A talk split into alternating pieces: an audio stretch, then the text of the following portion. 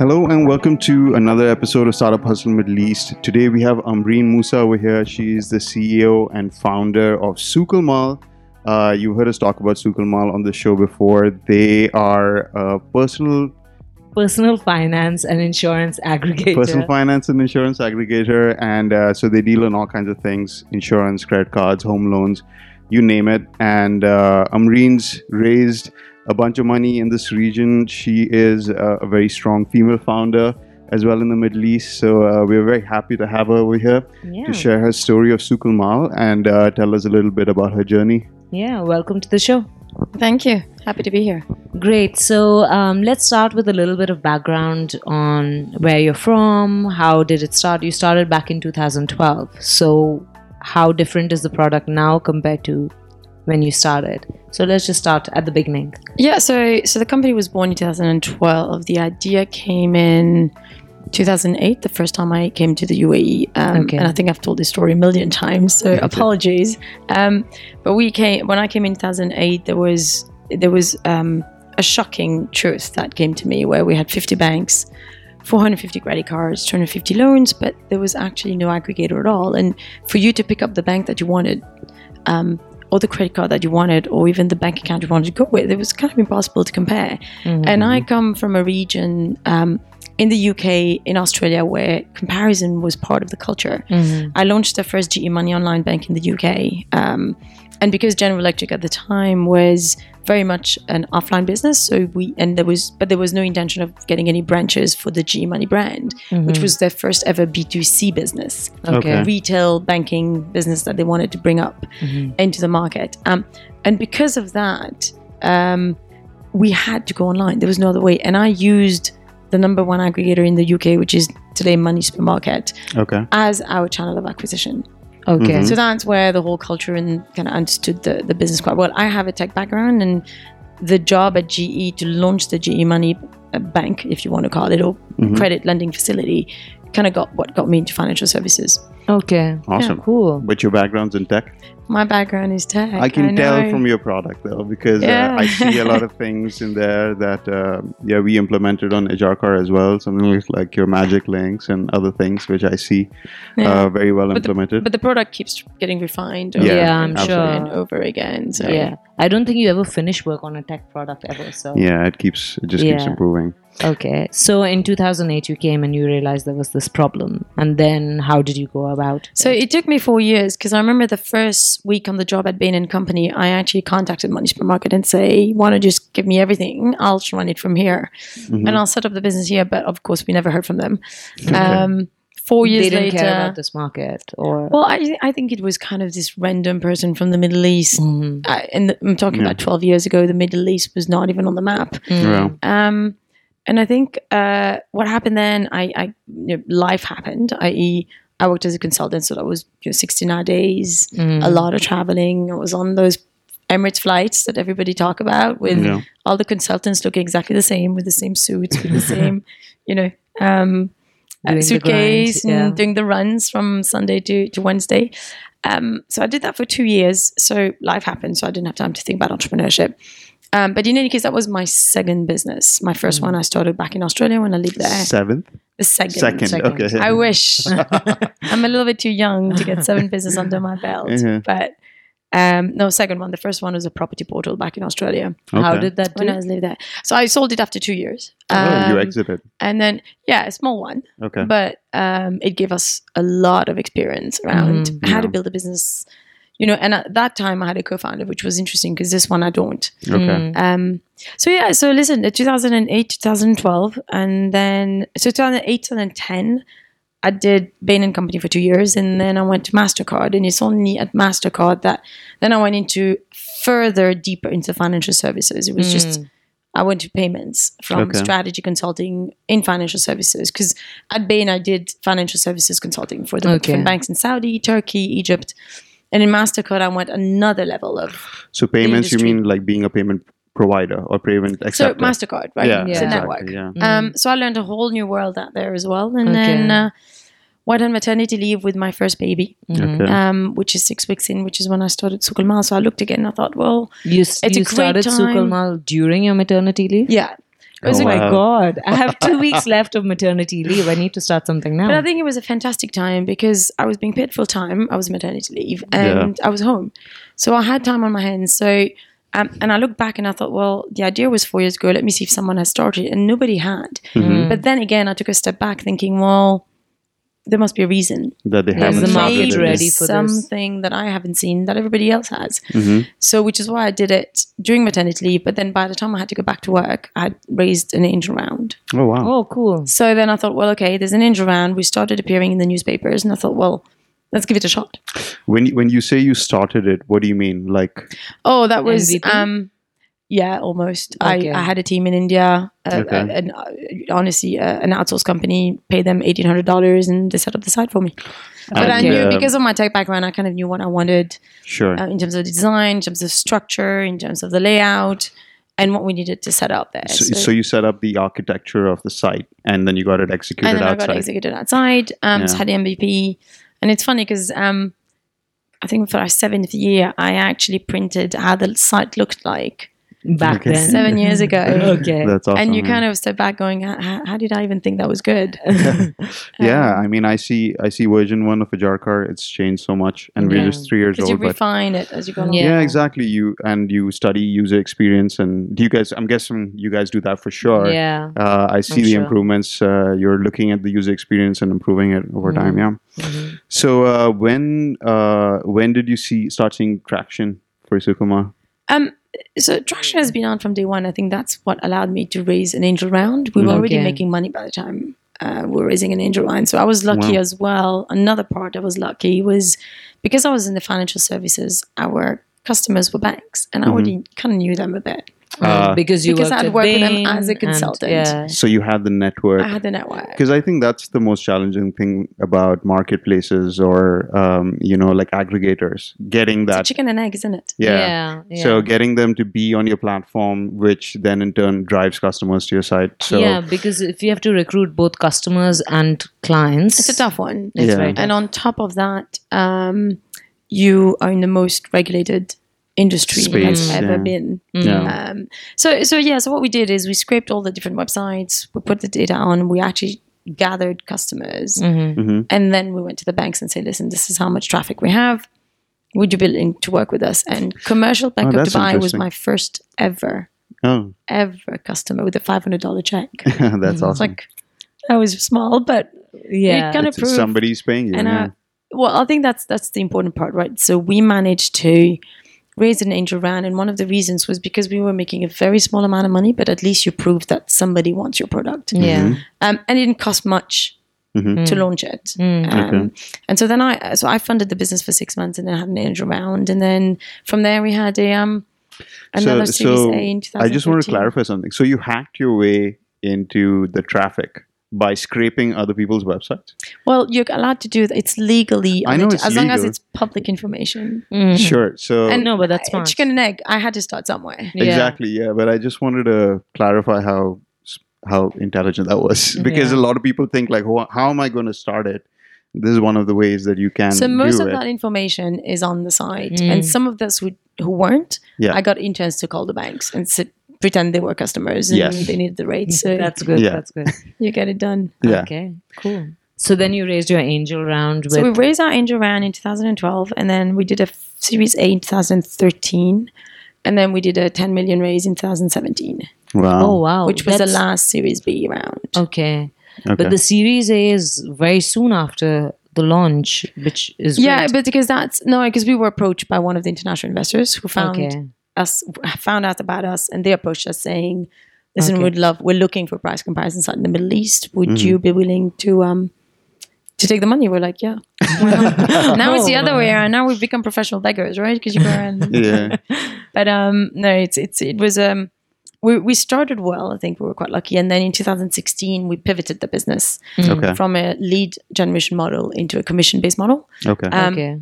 based on scalability, what could grow really well. And the insurance market was then ready. Mm-hmm. Insurance companies were ready to be out there, becoming digital. yeah. And so we pivoted the business from a lead model into a commission based model, which meant on a lead model, very often you'll have a cap Mhm. because a lead model comes from marketing budgets of banks or any other company. Right. Commission based model is great because it's a cost per acquisition for them. So you can sell as much as you want. and uh, and I think uh, clients are also much more likely to go for a commission based model since it's they only pay when they converted. when you perform, right? So, Yeah. so when we um when we pivoted um, into the insurance business, that business has grown five x in the last eighteen months. So okay. that was definitely amazing. a scalable business, and now we got our license in Bahrain. We're the first aggregator Congratulations. to get Congrats. our That's license in Bahrain. So we're launching on the fifteenth of August. Yeah. Okay, amazing. So, um, in case you guys don't know about the Souqalmal experience, I recently had an experience with Souqalmal because I bought my car insurance from you guys. I'm So hoping it's going to be a positive. it's extremely Well, positive, and I'm uh, that's one I'm of the reasons. otherwise you wouldn't be talking about it. yeah, I wouldn't be talking about it in front of you. But um, basically, it was very smooth. Like, first of all, I'd put in my requirements. They'd give me five or six quotes.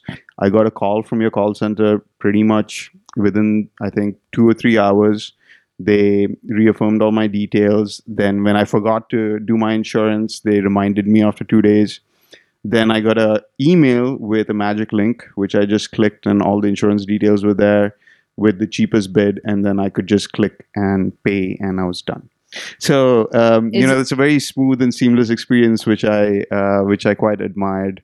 Uh, being like a techie myself, I was like, oh, I can see how it's all connected. And like, you're thinking, what do I do on my startup? Yeah, exactly. Yeah, so a lot of the well, things- imitation, you know, flattery. yeah. So uh, you know, Yeah, honestly, when I saw that, we implemented uh, something like offline bookings on our site, where if a customer would call us, they'd get a magic link where they could just click, all their information was pre-filled out, and they could just go ahead to pay. I mean, it it uh, it improved our uh, conversion rate extremely well. So you know, like something. Actually, there's more to that story. So he actually got his car insurance from Souqalmal a year ago. So because it's something that you need to renew every year, the reminder came from reminded. Sukal, Souqalmal. yes. So I think we've had Shane Shin on the on the podcast as well, and he talked about four of the startups that uh, you know they've invested in, and this he spoke about Sukal Souqalmal, and he said the main reason behind uh, Shorooq Investments being involved in Souqalmal is because uh, the lifetime value of a customer is so long, and that's something that you and the team put a lot of emphasis on as well uh, to keep your cust- to keep bringing your customers back basically to you. So from that point of view, that was their reason to invest, and I think like that was a big part of the experience as yeah, well. and you guys are doing doing a good job of it. Yep. Yeah, Thank you. and we'll, we'll continue those. Hopefully, next year you'll have a better experience even. awesome. Cool, great. Um, so what's next for you now that you've launched in Bahrain? Are you thinking of other markets as well? Yeah, how was that experience, by the way? Um, so you guys were question. y- you guys were focused on uh, the Dubai market, and uh, then you expanded into Saudi and now Bahrain. How do you find the different markets? Uh, has it been challenging legally? So, Um, so it's interesting, right? Because um, when you're raising funding, investors would ask you, "Well, what's your market size?" And seven years ago, you would have painted this amazing picture, Mhm. and they invested. Today, what's your market size? And you paint this amazing picture, and the next question is, "Well, how long does it take you to enter each and every market?" Yeah, So, the difference between our region and a lot of the other regions are because the countries are small and the markets are small on their own, but together they make a beautiful number. yeah, Having said that, every single country is another startup on its own. okay, Okay. Right? So we're launching um, Bahrain now. We're actually looking into two different countries, two more countries Mhm. coming through for next year. And we start over again. We get the lawyers in. How do you start a business? Wha- um, how do you start the company there? What kind of regulations do we need to set up? How many people do I need to set up there? It literally starts all over again because you have to have office and because again with the financial services industry which is the most regulated by far yeah, mm. every country has headcount that is compulsory because every central bank has a different regulation. And you have to abide by each and every central bank regulations, which means your legal fees are massive because you need to understand what are the laws in Yeah. every single country. sure, um, Set up offices, you know, we need compliance officers, financial officers. You can't even have an economies of scale on that mm. yeah, because every single country ha- needs to have a Its couple own. of headcount Yeah. of its own. Um, look, it's been absolutely fascinating. It's been exciting, and uh, one of our major, major uh, growth strategies is to go into as many countries as we can. Um, and I think we've learned how to do it, and we're doing it quite well. okay, Um, let's see. But it's it's it's tough, and you know, Yeah. I think one of the biggest barriers to entry is regulation in the region, and and I have to say we you know we're very lucky where we became quite become quite close to the regulators, but it demanded a lot of work and a lot of years of patience and perseverance. Okay. Um, and I think we come across as a thought leader for the industry. So we've managed to actually bring out not just, hey, sell, sell, sell, grow, grow, grow, but we've managed to also say, well, how do we build awareness in the community? How do we help regulators figure out how does this work? hmm And what are the kind of regulations we need to put through? Um, so I think having taken that route of let's try and, and build the ecosystem versus just try and grow alone Yeah. has really helped us in Okay. our in our vision to grow in the region.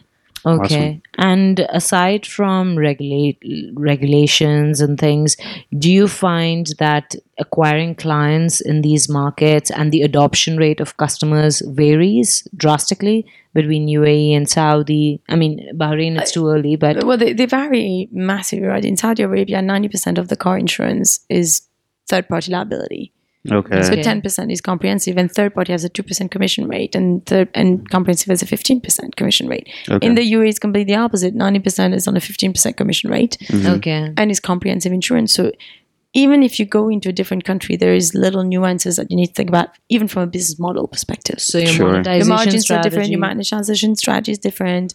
The kind of segments you go after is different. Um, okay. Um, the kind of operations you set up is different from every country. Customer And I think- acquisition costs will But I love that at the same Yeah. time mm. because wherever there is an, a, a problem, there's an opportunity, right? Where mm. there is issues and challenges to perceive, mm-hmm. if you can crack them, mm. Yeah. you're kind of the winner. You're kind of the winner in the region. So Yeah. I actually enjoy that it's not that easy to get into the different countries. Um, I guess it's barrier. It's a barrier for your competition. Yeah. Yeah, Yeah. as well.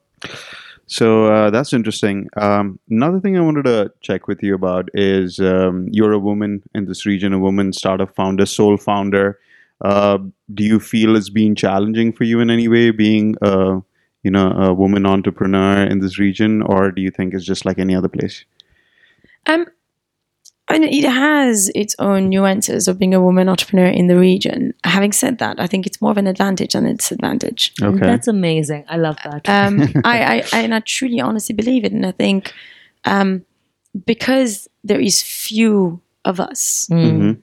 you get a lot more attention from the media that you would normally get because a lot of people want to talk about what is it like to be a woman and how different it is. And I have two kids, which means I've got a family. Right. Um, you know, how do you kind of handle Juggle it How all, do you yeah. juggle it all? Mhm. Um, and anything that is scarce is known in a certain way. So I think that's worked quite well for us. And and you know, I always say leverage what you've got. Um, it's a good PR angle. and it's a great PR angle. Um, and I think we've done also a good job of, hopefully anyway, being a bit of a role model of you know you you don't have to be wor- scared if if you've got a dream and you want to achieve it, go out and get it done. But I'm also a huge believer in freedom of choice versus success is only being the founder and CEO of a multi-million dollar company. Yeah. Um, I think from a, from a women's perspective, it hasn't been as challenging as what I would hear people saying. But then again, Mhm. I'm an expat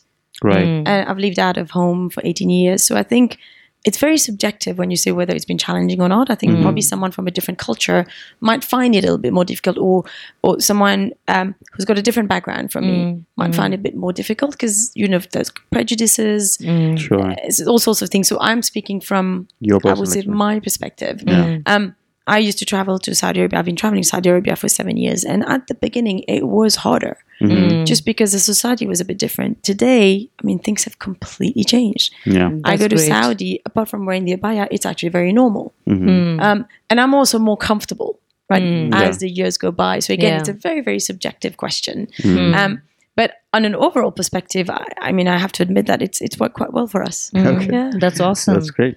No, we're hoping that, uh, like from our listeners, uh, a lot of them being women thinking about entrepreneurship, I'm hoping that uh, they get excited as well and know that there is a lot of opportunity. I mean, it takes perseverance. We're talking about back in 2008 when the idea was conceived and the business starting, kicking off in 2012. It's taken time. It's taken, I'm sure, a lot of hard work and things. So, um, if people are motivated, I think that, you know, it's there's Yeah, there is a lot of opportunity. There Yeah. is, but I think that the, also the the um, the one thought I would probably leave with, especially women out there, is um, you can have a small business at home. Mm. Yeah. It's really about what success means to you, to you, yeah. as a person and what happiness means to you as a person, right? And Yeah. and you know you hear about fundraising and it's exciting and i had even someone coming to me saying i have to fundraise and i said do you how much do you need well i don't need money well so why do you want to fundraise because because see it seems You like have fun. to, right? Seems It's a startup. success is equal to fundraising Yeah. Mm. and i said no we fundraise because we're losing money Mm. um, so if you have a business that's profitable and your meaning of success is it pays me an, an amazing lifestyle every year Mhm. Mhm. and I can do whatever I want and I have the flexible hours and it's a Mm. profitable business, I'm not sure whether the right thing is to try and make it global and then eventually get into fundraising. Yeah. I, you know what I mean? So it's, it's, it's, it's, it's, it's again, it's success is such a personal Mm. item in someone's mind. Um, it's always about what is your end game, and I think that's probably the first question I would ask. And what makes you happy? Yeah. So, what is your end game for Sukalma? Oh, I shouldn't have brought that up. I? I, I have to hear this. Well, listen, we've got finan- we've look got like? financial investors. Uh, personally, for me, I want to see this business as being the number one aggregator in the whole region, Yeah. and that's a legacy I want to leave behind. Um, we've got financial investors who expect an exit at some point. We've got some strategic investors who expect other things. So, um, honestly, we're putting our head down and we're just growing as fast as we can, um, as as as as big as we can. With the help of the investors and our board. So, my board is almost my co founder, being a sole founder. Okay. Um, so with the help of everybody around me and my team, who are absolutely phenomenal, Mhm. uh, we just put our head down. And I always say, you know, well, the competitor's doing this, and and I always say, we've got our vision, we've got a plan, we've got targets to hit. Yeah. Mm. Don't get distracted. Put your head down and let's get there. Do the work, yeah. So um, you said your first round of funding, your Series A was it just came to you. You were lucky in that. Okay, it's not that right? easy, but what I'm trying to say is, As in it, we uh, were not out there looking for funding at the time. yeah, you We were lucky approached enough for to- funding. When but then the moment the approach is done then you still have to convince the person to invest in you so we Sure. had to do the, the whole Yeah. fundraising attitude but uh, But it the is true that came from the them. interest came from them we were not out there looking Sure. Um, Uh, that's always the best scenario if you are looking. that was the for first and last time by the way but Yeah. yeah I think that's also a very rare and, and then scenario. and then we started looking for it but yeah, Sure. Um, I've seen your. I've seen you pitching. Uh, Yeah. I think we saw you at one uh, of the venture pitch days, uh, VentureSouq Pitch Day or Yeah. something. Um, but uh, for your next round of funding, how hard was it, and how long did it take compared to what you thought it would take? so we're right in the middle of it now um, Okay. we've we've done a first close on this round of funding and we've got a second close coming up It's a still part of your Series B. it's it's a b plus Okay, it's a B Uh, plus. um, All right. uh, so we've you done a raised first ten clo- million dollars recently. Uh, two and a half years ago Oh, two and Yeah. that was okay. Yeah. That was two and a half years ago. Um, so now we've done a first close. We're doing a second close soon. Um, it's tough. It's not easy, and it's not an easy market to raise funding. It's it's it honestly takes a lot of time. Uh, I think we started in November last year. Okay. Okay. Um, it takes a lot of time. There's a lot of apprehension in the region. Um, international investors are always questioning the region, how stable it is, um, especially in the financial services industry Yeah. stuff. Just because exactly what I told, there's new rules and regulations Sure. in every region, in every single country, and a lot of them are not even set yet Mm. because they don't really know how to deal with aggregators. So um, it is about now, you know, kind of convincing the investors where we are actually quite close to regulators, and therefore we can actually make a change there. But I think the other part that that's worked for us um, is we're actually building the business in a very sustainable way. Okay. So we don't grow in just burning cash Right. and hoping for the best. Um, we're very strong in an operational efficiency. So we've grown our conversion rates from 8 to 30%. Um, Wow. We've grown our renewal rate from 25 to 80% in the last 12 months. So I get the team to focus a lot on let's assume you don't have marketing budgets, but you still need to grow your business. How would you do it? Okay. So it's very lean. Uh, It's a it, it's more it's not just lean, it's more around look at your Word of processes. mouth. No, it's more about look at the processes, look at your drop off rates, look at how people are, are closing. Call customers every day who haven't closed. Why did they not close? And until you understand why someone hasn't bought Mhm. a policy from you, you won't understand why they're not closing. Right. So how do you grow your conversion rate? Well, it's great that you bought, but we're more interested in people who didn't buy. Mhm. Right. What happened? What went wrong? Were you just shopping around, or were, was it too expensive, or was the process not good enough? Mhm. And that's how you learn, and you get insights that you won't even be able to get from data, Hmm. right? By listening to customer calls and by understanding what your customers said. Yeah. As why did I not close? Mhm. Okay. Awesome. Throughout your journey, if there was one mistake that you wanted to highlight to our listeners, what would that be? There are so many of them. I can't even think of one, just because there's so many of them, and it happens every day. Mm. Um, but I think a couple of mistakes is I would say one of them is um, not getting the right people on time early. Okay. Um, Like I building would your say team? earlier, much Okay. earlier. So a senior team, much much earlier. Okay. But then again, you say you know you're still small. You probably don't have the cash to hire the Mm. kind of caliber we want to hire. Um, but if I had to redo it again, I would have probably looked for very solid senior management team much earlier on.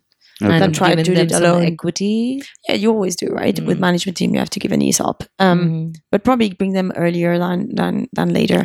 Um, experience. I mean, startups very often hire young, hungry, Mhm. and at some point when you realize that you do need people with experience to guide and direct the team of where to go. Do you think that's also because you're a sole founder that you that the requirement for a senior team is probably early? Even more, yeah, yeah. Because Yeah. when you're not a, f- but well, when you're not a sole founder, you've got co-founders, and naturally you get your management team. Yeah. Yeah. So as a sole founder, it was even more important for me to actually okay. bring a team inside. Okay. Okay. Okay. Any So, oth- you- so your advice would be for um, startups to try and get that senior management team Early early, on. at like Series A or before Oh, that. I would say early when you start a business, look for your co-founders before you start, but put your shareholder agreement very properly in place. Mm, okay. As in, some people will fail, Mhm. some people will walk out because Mhm. until you do it, you don't know what it really is yeah. and what it takes. yeah. So to uh, give um, equity at a uh, based on number of years KPI. worked. Based or- It's vested, and you Vested, also have a term Vested, saying yeah. if you have if you want to leave suddenly, you just don't feel like doing it anymore. What does that Mm. mean? Mm. Yeah. Do, I- do I I, see- I am I allowed to buy your shares back at what valuation? What is it Mm. worth in a year? Who actually decides on the valuation in a year? Mhm. Yeah, um, Mm. I've seen that problem in a few startups, and you know, I've experienced that myself. Where like after a year, people tend to lose interest, or they can't financially handle it, or something happens, and now they own like 30 40 percent of your company, and what and are you going to you do? And you're going to be working for the next five years. yeah, Yeah. and then raising money becomes a problem. Getting investors or other co-founders in becomes an issue. So yeah, And the other thing as well is remember every round of funding you go to and whatever rights you give, it will only get more in the next round. So Mm. whenever you're Yeah. closing a round now, you kind of want to think about your next round already Yeah. Yeah.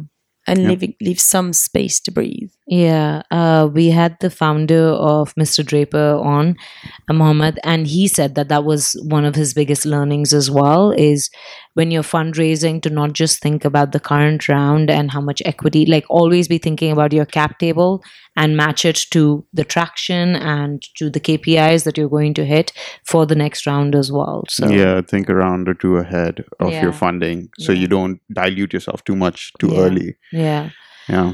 Yeah. Um, And so- I think probably the other um, the other item I would note is it, so a lot of us try. I mean, I, I guess a lot of founders try and always paint a pretty picture. Yeah. Mhm. Um, it's probably better to be honest of where the business is Mm-hmm. uh, Or because you mean eventually like they're dil- uh, diluting themselves? no. So it's, no, no. Actually, it's either during investors. fundraise Mhm. you paint a great picture of the company. Um, and you get the attention and you attract investors. Okay. Having said that, though, remember that investors will always will always do due diligence on you. Yeah. So yeah. and it ra- they'd rather know early Yeah. than because then your reputation becomes a problem and the trust in the founders become a Mm. problem if what you sold Mhm. on this investment deck is not the same what what they see after. Mhm. Yeah. So as much as you want to, you know, yes, we all salespeople, we all try and spin a nice story to the business, Mm-hmm. but it has to hold Hmm. based on the numbers. At the end of the day, your, your PNL will will, Yeah. will hold Yeah. the other thing about trust and honesty and transparency that I found worked really well for us is with the board. Mm. Um, so I spend, you know, we have quarterly board meetings, but I spend probably a couple of slides on, hey, this is great, we've grown, and then I go through all the challenges we're facing. Mm. Because having your board on your side the whole time when things go wrong, and they knew about it and they can Mm. see it coming, you will always have them supporting you, Mhm. and it's not just a surprise falling off the sky after four months. Yeah. Right. How did I not know that? You've been painting a great picture of how the company is doing, Mm. and then suddenly this whole thing falls apart. Mm. Right. Um, and the support you get from your board, use the board as much as you possibly can as Mm. co-founders. Mm. Yeah. And I think the more you position yourself to your board that way, the more supportive Mhm. your board will be towards Mhm. you. It's a give and take relationship. yeah. I'm experiencing something like that right now. So Asking for help is not a bad thing. yeah, Yeah. yeah, We're- and we're, uh, not, we're not superheroes. Yeah. I think we all need help. I think one of the the good things about uh, raising money or getting other people who are vested in your company, uh, either in the terms of, of equity or however it might be, is that group of your board, which which you can you know sound off ideas or because uh, you know it's so hard to to manage that by yourself. I think like. Yeah. Um, you know, to uh, sometimes you need a helping hand, especially when when you're having problems. Yeah, and I think it's very interesting to talk about like, okay, these are the potential things that could become a problem. These are the challenges we are facing because I mean, running a business is challenging anyway, and there will be a lot of things that would come up that you're not prepared for. But if your board feels like they're your ally and they're vested in your business, they're probably more likely to help and you know be able Well, also being aware of challenges and potential risks to your business is see, seeing things from well, yeah, it sh- also away. shows you on top of the business. Yeah. yeah And you don't Yeah. have issues just falling from the sky without having you having seen it at all coming through. yeah yeah so uh, how how how many members are there in your board is this part of the people that you said you have some strategic investors Yeah. and some So we've got How does that work? We're five um, board Mhm. uh, members, and I've got a few um, observer board seats as well. okay okay cool, Cool. What So does that that mean helps. i'm So the saying cool, observer but i seats, don't know no. the observer seats are investors okay um, and who are there as observers to the board. okay Um, So and they don't come- participate they in don't participate voting. at the board, but they come to the board meetings and listen to what's going on. If they can help, they get the support. okay okay They don't have but voting but no governance No voting rights. no voting rights Yeah. Oh, but I have to say, one of my most active board members, funny, is an, is an observer. oh really Yeah, yeah. Okay. He's very active into the business. We talk probably once a week that's amazing um, and go through okay. the different challenges. Yeah. Okay, very cool. Um, what advice would you give to people looking into uh, starting their own business? Uh, I mean, we spoke about some of the mistakes that you've learned from, uh, but aside from that, what do you think uh, people need to? So I think, as I said earlier for? on, right, I think you need to think through properly before you get into it. Um, what is your goal? Mm, What do you want to get to? What Mm. is what is your thing? Is it a lifestyle or is it I want to have the number one global company um, that does X Y Z or mhm, I actually just want to keep myself occupied? mm, There's Mhm. different reason people start businesses or this is how I put food on the table. Mhm. How you run the business is differently. What's important is different. The KPIs are different. Who you bring on board is different. mhm, Yeah. And fundraising may or may not apply. Yeah. mm, So I think the first thing you do is what are you trying to achieve? mm, And once you know what you're trying to achieve, then you go, okay, well, if it is a lifestyle business, profitability needs to be your prop your your your your mantra almost, right? It's like what you need to go after. yeah, If it's setting up the biggest e-commerce company and and growing it at 50% month on month, then you might want to start thinking about I'll need VC funding to make this happen. Yeah. And very quickly. yeah. Um, hopefully to become profitable one day. Yeah. We haven't really seen that yet, but but soon, um, soon. yeah. Um, so I think that's the advice: is really think through properly what you're getting yourself into, and then if you're tr- if you're getting yourself with other friends and family, be aware of it. You Mm. know, um, they always say when people everything's going well, people are nice, and the personalities come out when things are going wrong. Mm. Um, you sign a shareholder agreement. This goes into the drawer. We only take that shareholder agreement when, When things there's go a problem, wrong. yeah, Yeah. So you better make sure that when things go wrong and assume that the way people react to you when things are, go- are good is not going to be the same. yeah, Absolutely. When everybody starts looking out for themselves. So make sure that when you're in good terms, you agree on how are you going to deal with it if the whole thing breaks up. yeah. You prepare contingencies for when things go south, Yeah. which most Mitigate the often they risks. do. Most so- often they do more Yeah. than they don't. yeah, Yeah. Um, exactly. So always have that into place. Mm, I think a lot of uh, people think that having a lifestyle business is just not as cool as having a startup that's you know fundraising and things. If you get to go on a holiday two months a year Yeah. and but pay yourself business class tickets wherever you want to go. I mean, I don't. You're doing don't pretty well. bad. Yeah. Yep. Yeah, it can be super stressful when you raise money. To raise Yeah. money, once you raise money, to perform on that money, Mm. there's a lot of stress involved. yeah to be so- answerable to those kpis and things so yeah Yeah. Great. Well thanks a lot for being on the show. You're absolutely welcome, and thank you for having me. no Oh, yeah. it was it was a very insightful conversation and um, you know we're very excited. I mean uh, Ambareen is one of the top 50 most influential women in the arab world from arabian business. So i think we need a lot more women entrepreneurs as well. So thank you for paving the way for that. You're welcome. cool All right, guys. So um, you can go check out Souqalmal. We la- leave their link in the description. You can go check them out in case you need any kind of financial services. They're available in Dubai, in Saudi Arabia, and very recently in Bahrain as well. Um, 15th of august yeah 15th of August is going to be in Bahrain as well. So you guys can go check out the website and see their amazing user experience, which I was talking about. Uh, this podcast is available on all the podcast platforms, so make sure you subscribe. We're available on YouTube as well. So if you want to watch the video version of this podcast, you can go check it out on YouTube. You can just search for it. It's Startup Hustle Middle East. Everywhere you can reach out to us on all the social. So you can reach. You can reach out to us on all the social media platforms at Startup Hustle ME. Um, and uh, please leave us a review, it really helps us out. keep on hustling